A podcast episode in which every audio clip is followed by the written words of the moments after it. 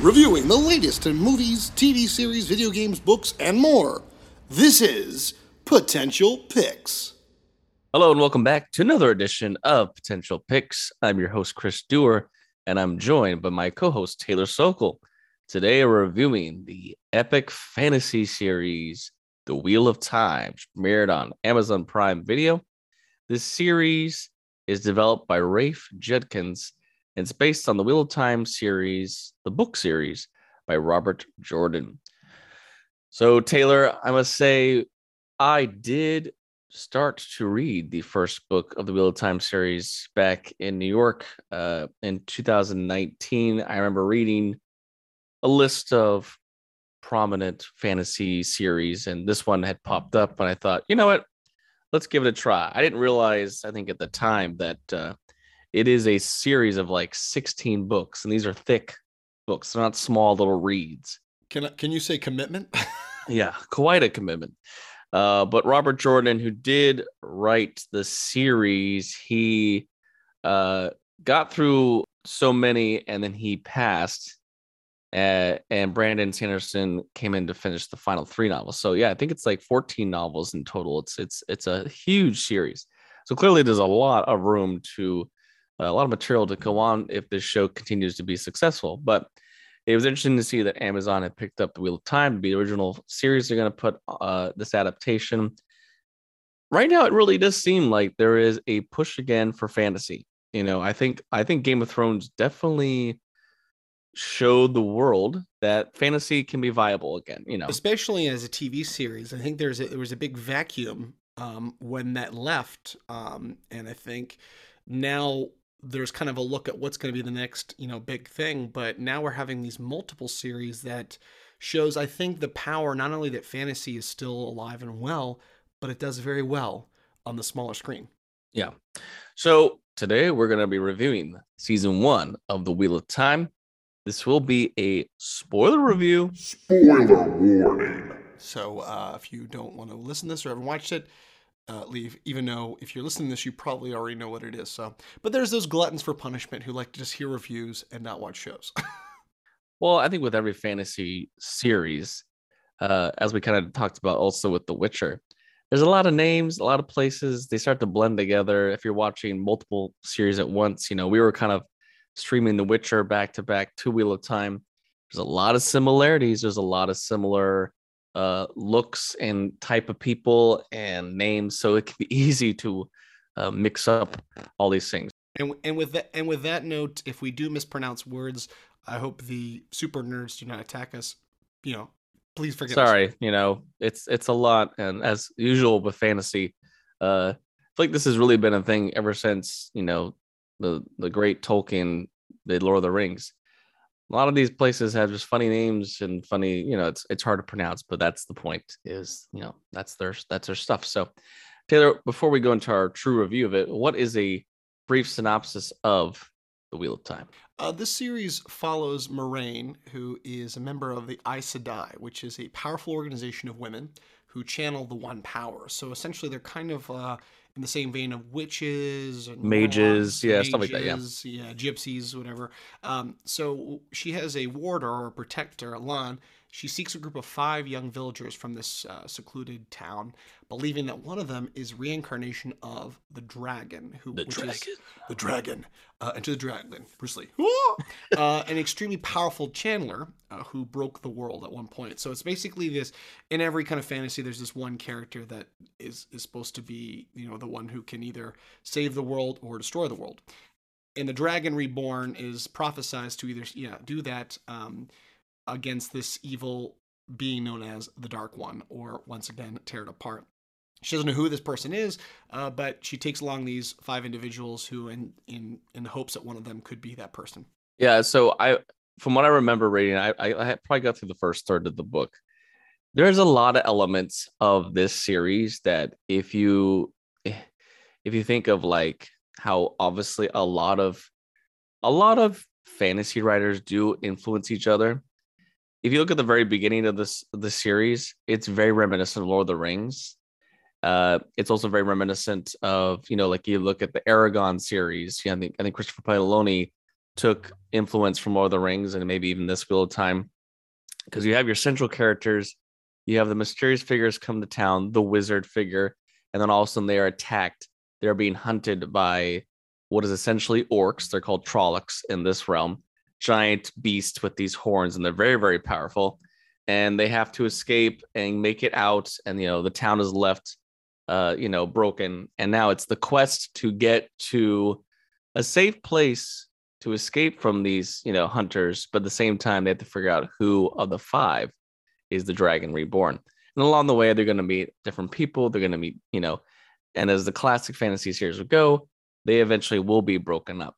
You know, it's like there's going to be a point in time where they get to a place and the group will then have to go on their own ways to then come together again later in the series. Rosamund Pike here as Moraine, I think was a great casting choice. You know, you need someone that's going to be very uh, strong and poised in this show. She is the central figure. And, you know, it's again with any of these generational shows, right? You know, again, like I think, like going back to examples of like Lord of the Rings or Harry Potter, where you have these new cast members that are playing the young ones, but the older, more wise, more strong are people you know. You know. Yeah, and there's quite a quite a, quite a few in this uh, series, and I think Rosamund Pike, well, she does a great job of for this role having this very strong presence, but also she plays that role where you don't really know where her allegiances lie. She comes in as like I'm here to protect you, but we don't know can we trust her you know what what is she all about but she just has that commanding presence every time she's on screen you love every moment of it you have Nynaeve, Egwene, Rand Perrin, and Mat Those are our five. Uh, yeah, I wish we wish they all could be names like Mat because those are easy to pronounce. Mat's the easiest. It's not it's not with two T's, it's one T. But um those are our five characters. We have yeah, we have um three girls, two guys, and they're gonna go on this journey to figure out who the Dragon Reborn is. And you know, I feel like this show, I feel like this show had a strong start to it. It didn't really end the way it wanted it to. And I think the hard thing is that it's uh, if they're gonna have a 14 book series to get through, there's a lot to cover. I wonder how much they had talked about of shaping like what would season one be? How long could we take this show? You know, is it a book a season? You know, all that, you know, et cetera, et cetera. But some high points for me in this show that I thought were really cool. The way that they do magic in this, I think, is really neat. It's kind of this uh, wispy white uh, way that it comes out of the hands, and like it has, you know, like these long string effect. I think the way they visualize, uh, especially in terms of fighting, uh, especially Moiraine, you know, has these really cool moments where she can like thunder attack these Trollocs or like full on blast mode. Um, and then of course, Moiraine Thunderbolt attack. You have like Lan, you know, who's a warder who's really good with swords. He, you know, does some really awesome damage in this. But they have some really, I think, some of the best stuff in this series is when they get to these giant cities. The way, obviously, it's heavy CGI, but the way that they envision like these giant towers and the buildings it really reminds me of these like classic fantasy cities where it's just huge it's large like and especially they're going for miles and miles and days and days in the wilderness where there's nothing and then having these huge you know like towering places. One of which though is not a very nice place you know i remember in episode two i believe it was or three they get to this big city where it's fully abandoned and the Trollocs don't even want to go in there. And they realize that they don't want to go in there because there's a darkness there's a shadow there that one if it takes over you it completely devours you basically you know defeats you to dust um but some of the visualization of that i thought was really really cool and there's a couple in this this whole especially near the end there's a giant city they get to that just really popped for me but speaking of the action i mean i will say this is not a show with heavy sex in it. There's some sexual references. There's not really language in this, but the action was violent.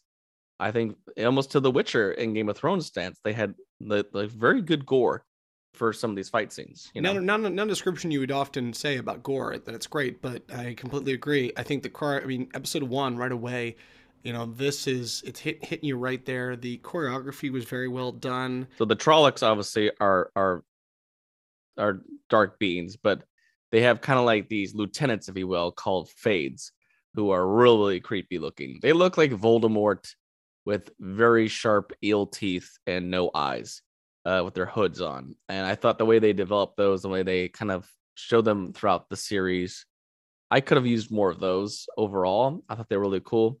When we get to the last episode, we'll talk about here in a bit. There was some discrepancy of what I thought was going to be the ending of, of those characters. But again, it kind of reminded me of the ring wraiths in Lord of the Rings, you know, this this haunted figure with the hoods and stuff. But I love that I loved the journey that some of these characters go on. You know, very much like in a fantasy where the five they start calling all these people in the town. One kind of goes off on a darker quest, one destined for something else, one for magic. One gets attacked at one point and licked by wolves, and then now has potential to be a werewolf or something. We have Yeah, wolf exactly, power, you know. I like that there was a branching out of some things that I have not seen before uh, in a fantasy series. But what were some high points for you before we kind of talk about the big end arc of of this season? Uh, well, I definitely agree with all of your points. I also thought, you know, a big challenge is when you have um, a story and you're, you're casting. I thought it was really well done. I like the diversity of the cast members. Um, you know, you've got some strong female leads, strong male leads. I thought the casting of the young characters, the young actors, uh, very well done. I think it's it's a challenge when you first kind of start in this. Um, I thought the storytelling for you know, there's so much material, and though the names might kind of escape you, and you know, and you get learn a little bit more about it. I thought the world building was very well done. It's very straightforward, very easy to follow. I think sometimes this stuff it's challenging in fantasy, you know, films and shows, kind of following what's going on and to really understand. So even uh, someone who's never watched any of this, uh, read any of the books before, you're gonna feel, you know, well taken care of as you're kind of handheld through this journey as you go along with that and uh, I did love the the creature design. I liked you know what they had going for that, and I thought, uh, yeah, the just the just the beauty and the you know the camera work I thought was really well done as well. It's just very colorful, very vibrant at times, and then even the more scary and dark elements. There was a little bit of dread, and I think they really kind of captured the feeling of each environment or each scene that they were trying to um, encapsulate.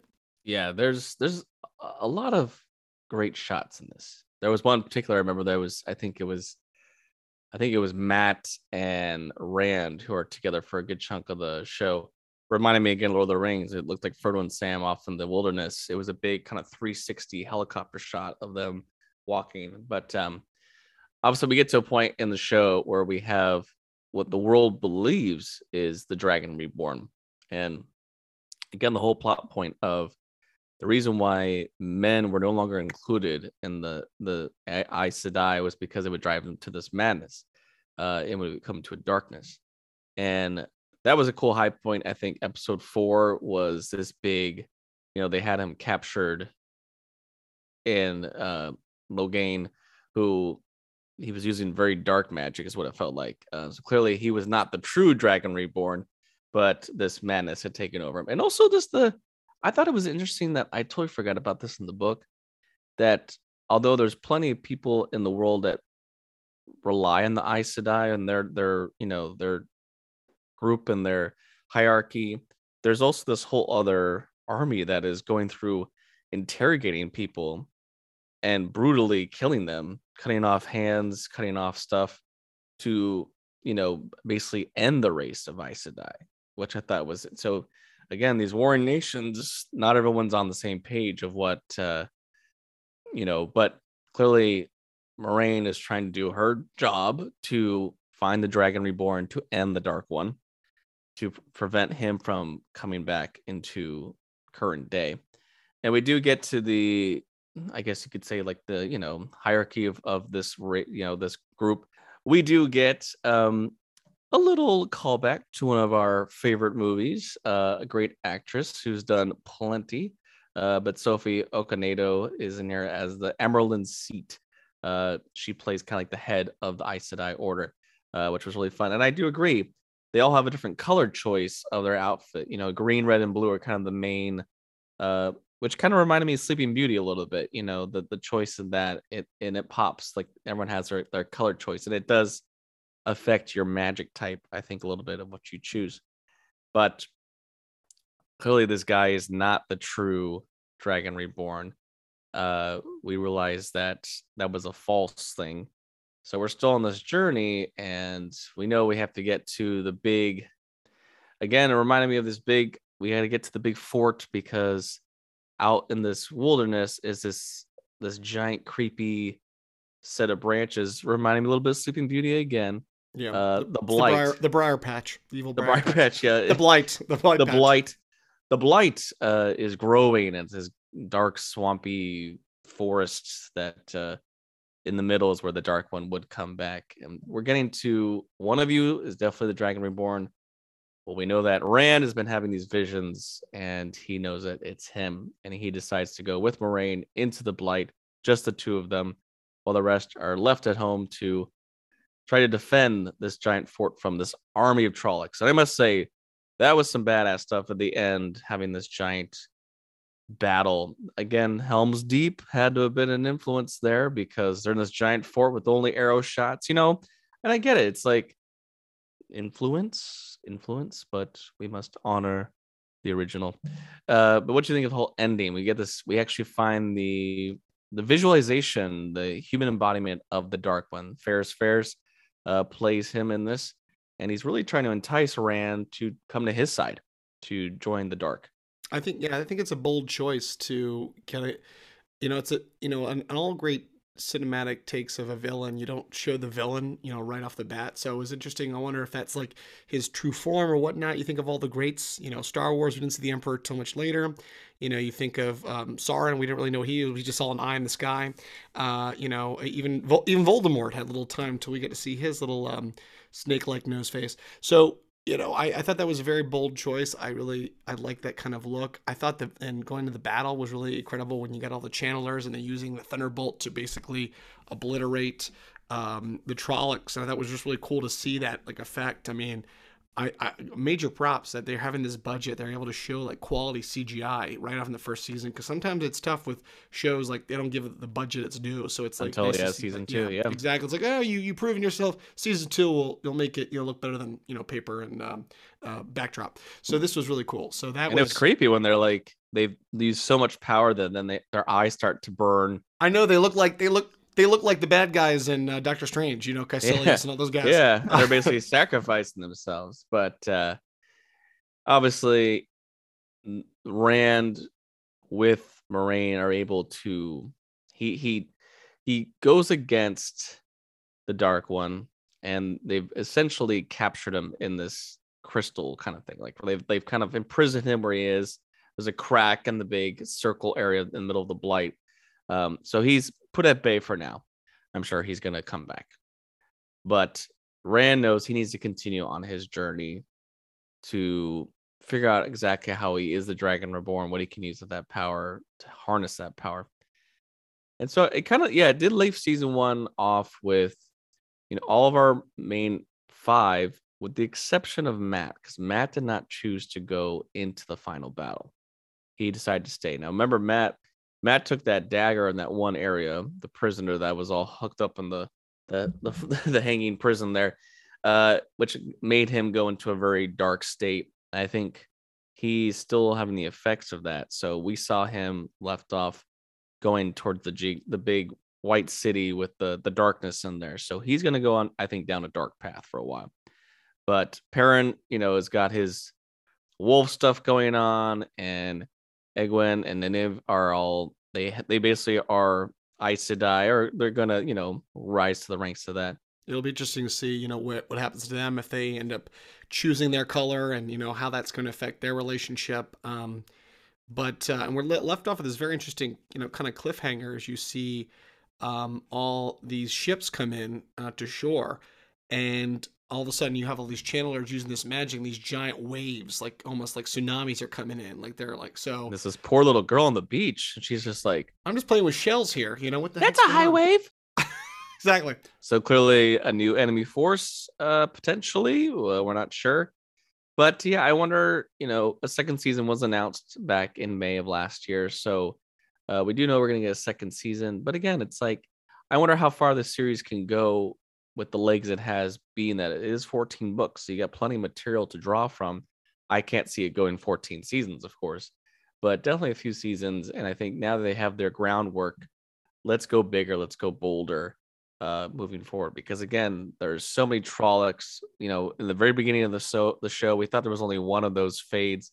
There's clearly multiple of these things. You know, they're like there's like 40, 60 fades out there, and there's yeah. I want to. like, I want to. I want to take some more time to explore that and see a little bit more. Um, a little bit of past and also a little bit exploring this relationship with the Amyrlin Seat and uh, Moraine because they're they're it's interesting to see how that comes to head as they have this secret romance going on. So, lots in store for this. You know, I'm excited to see what happens next. Definitely going to tune in for season two. Uh, but that was this review of the Wheel of Time, which you can go back and watch all eight episodes of the first inaugural season on Amazon Prime. And that was this edition of Potential Picks. Thanks for listening to the Potential Podcast. You can follow us on Instagram and Facebook at the Potential Podcast or on Twitter at the Potential Pod.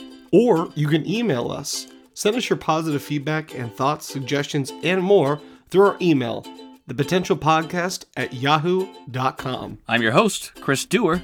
And I'm your host, Taylor Sokol. Stay tuned for more episodes on pop culture Entertainment. and nerdom. And remember, Know your potential.